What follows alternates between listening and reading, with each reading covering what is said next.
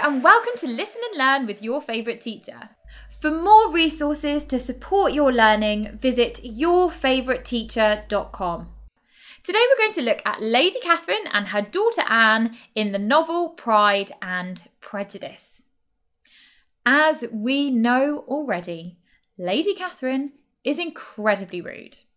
But this is done for the purpose of characterising her as a caricature as opposed to giving her realistic traits. Austen does this in order to portray the complete archetype attitudes of the aristocracy at that time, especially towards those of a lower social class.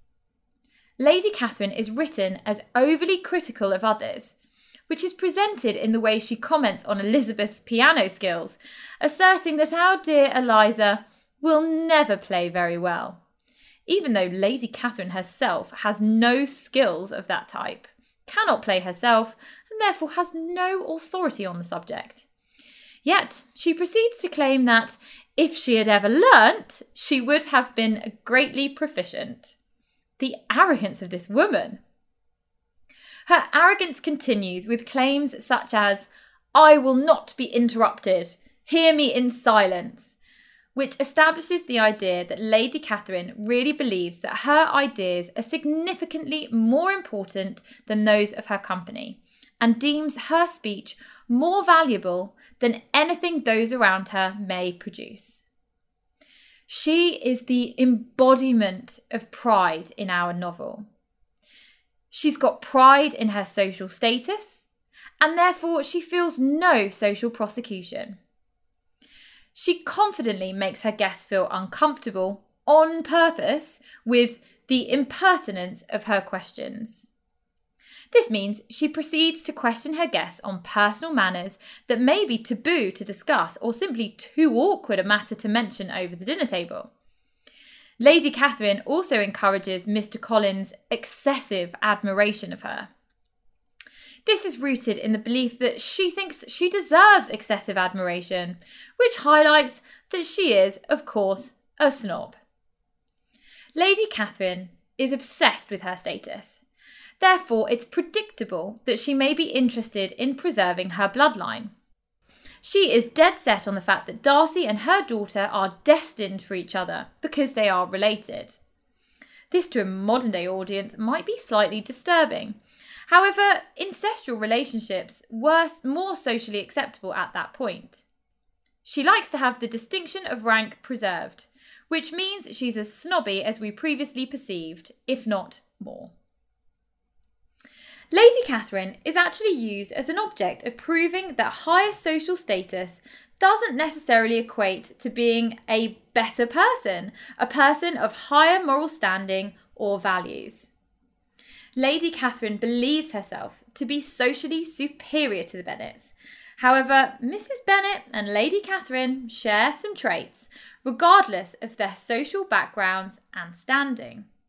Austen attempts to mirror their characteristics and draws parallels in their mannerisms in order to illustrate the fact that bad manners aren't linked to social standing. The fact that both Lady Catherine and Mrs. Bennet share the same obnoxious, outlandish mannerisms allows the audience to gauge that ladies of a certain age at that time were all subject to certain social expectation, which might lead them to act in particular ways. For example, assuring their daughters end up with the desirable match in marriage.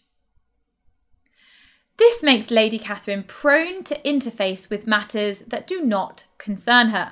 For example, the scene where she verbally abuses Eliza on the basis of a rumour she heard about her nephew and Eliza.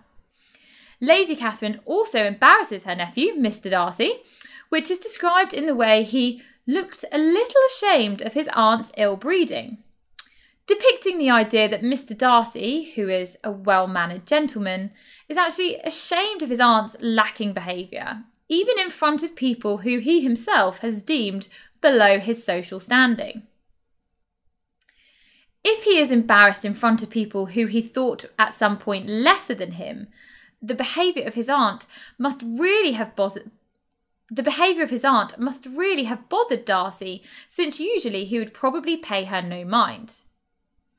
This could be because he doesn't want the negative association assigned to ill mannered individuals like his aunt, or the sheer fact that Mr. Darcy is very aware of the social expectations of people of his status. Therefore, his aunt dipping way below the level of politeness, which would be expected, is pretty unacceptable.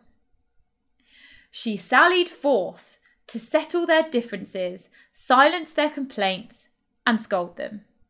This shows perfectly how manipulative Lady Catherine truly is. Attempting to win over her nephew's good graces for the sake of her daughter then seems like a massive plot to unite the two estates, which a marriage between Darcy and Anne would lead to. Lady Catherine doesn't care whether a marriage of this kind would make her daughter happy or her nephew happy. Instead, she thinks only of the financial, monetary aspect of such a union. Sounds a lot like a certain Mr. Collins we may have heard of. Anne de Bourgh truly does not play a big part in this novel, other than the fact she's presented as a love rival for Eliza for the attention and affection of Darcy. However, we soon find out that Darcy's not at all interested in Mr. Bourgh or of Miss Bingley and only has eyes for our Miss Bennet. Anne is truly portrayed as a frail, pathetic, plain thing.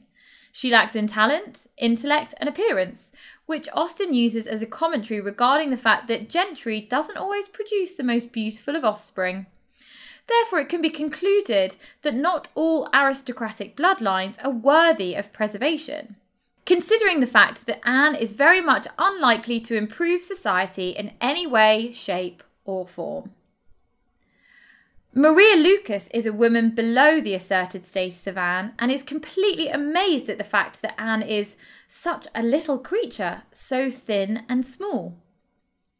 This could be seen as a commentary referring to Anne as a small woman, which is often interpreted to mean a woman of little importance, not much opinion or intellect, someone who doesn't stand for much at all, a pretty bland character. Or simply refer to the size of Anne, of course, which would paint the image of her as someone juvenile, yet diminishing the image of Anne to absolutely minuscule. Austen uses Anne to contrast Elizabeth, which makes our romantic heroine potentially look more interesting and attractive in comparison to someone as bland as our Miss de. I'm Miss Meeks with your favourite teacher, and we've been analysing Lady Catherine and Anne de.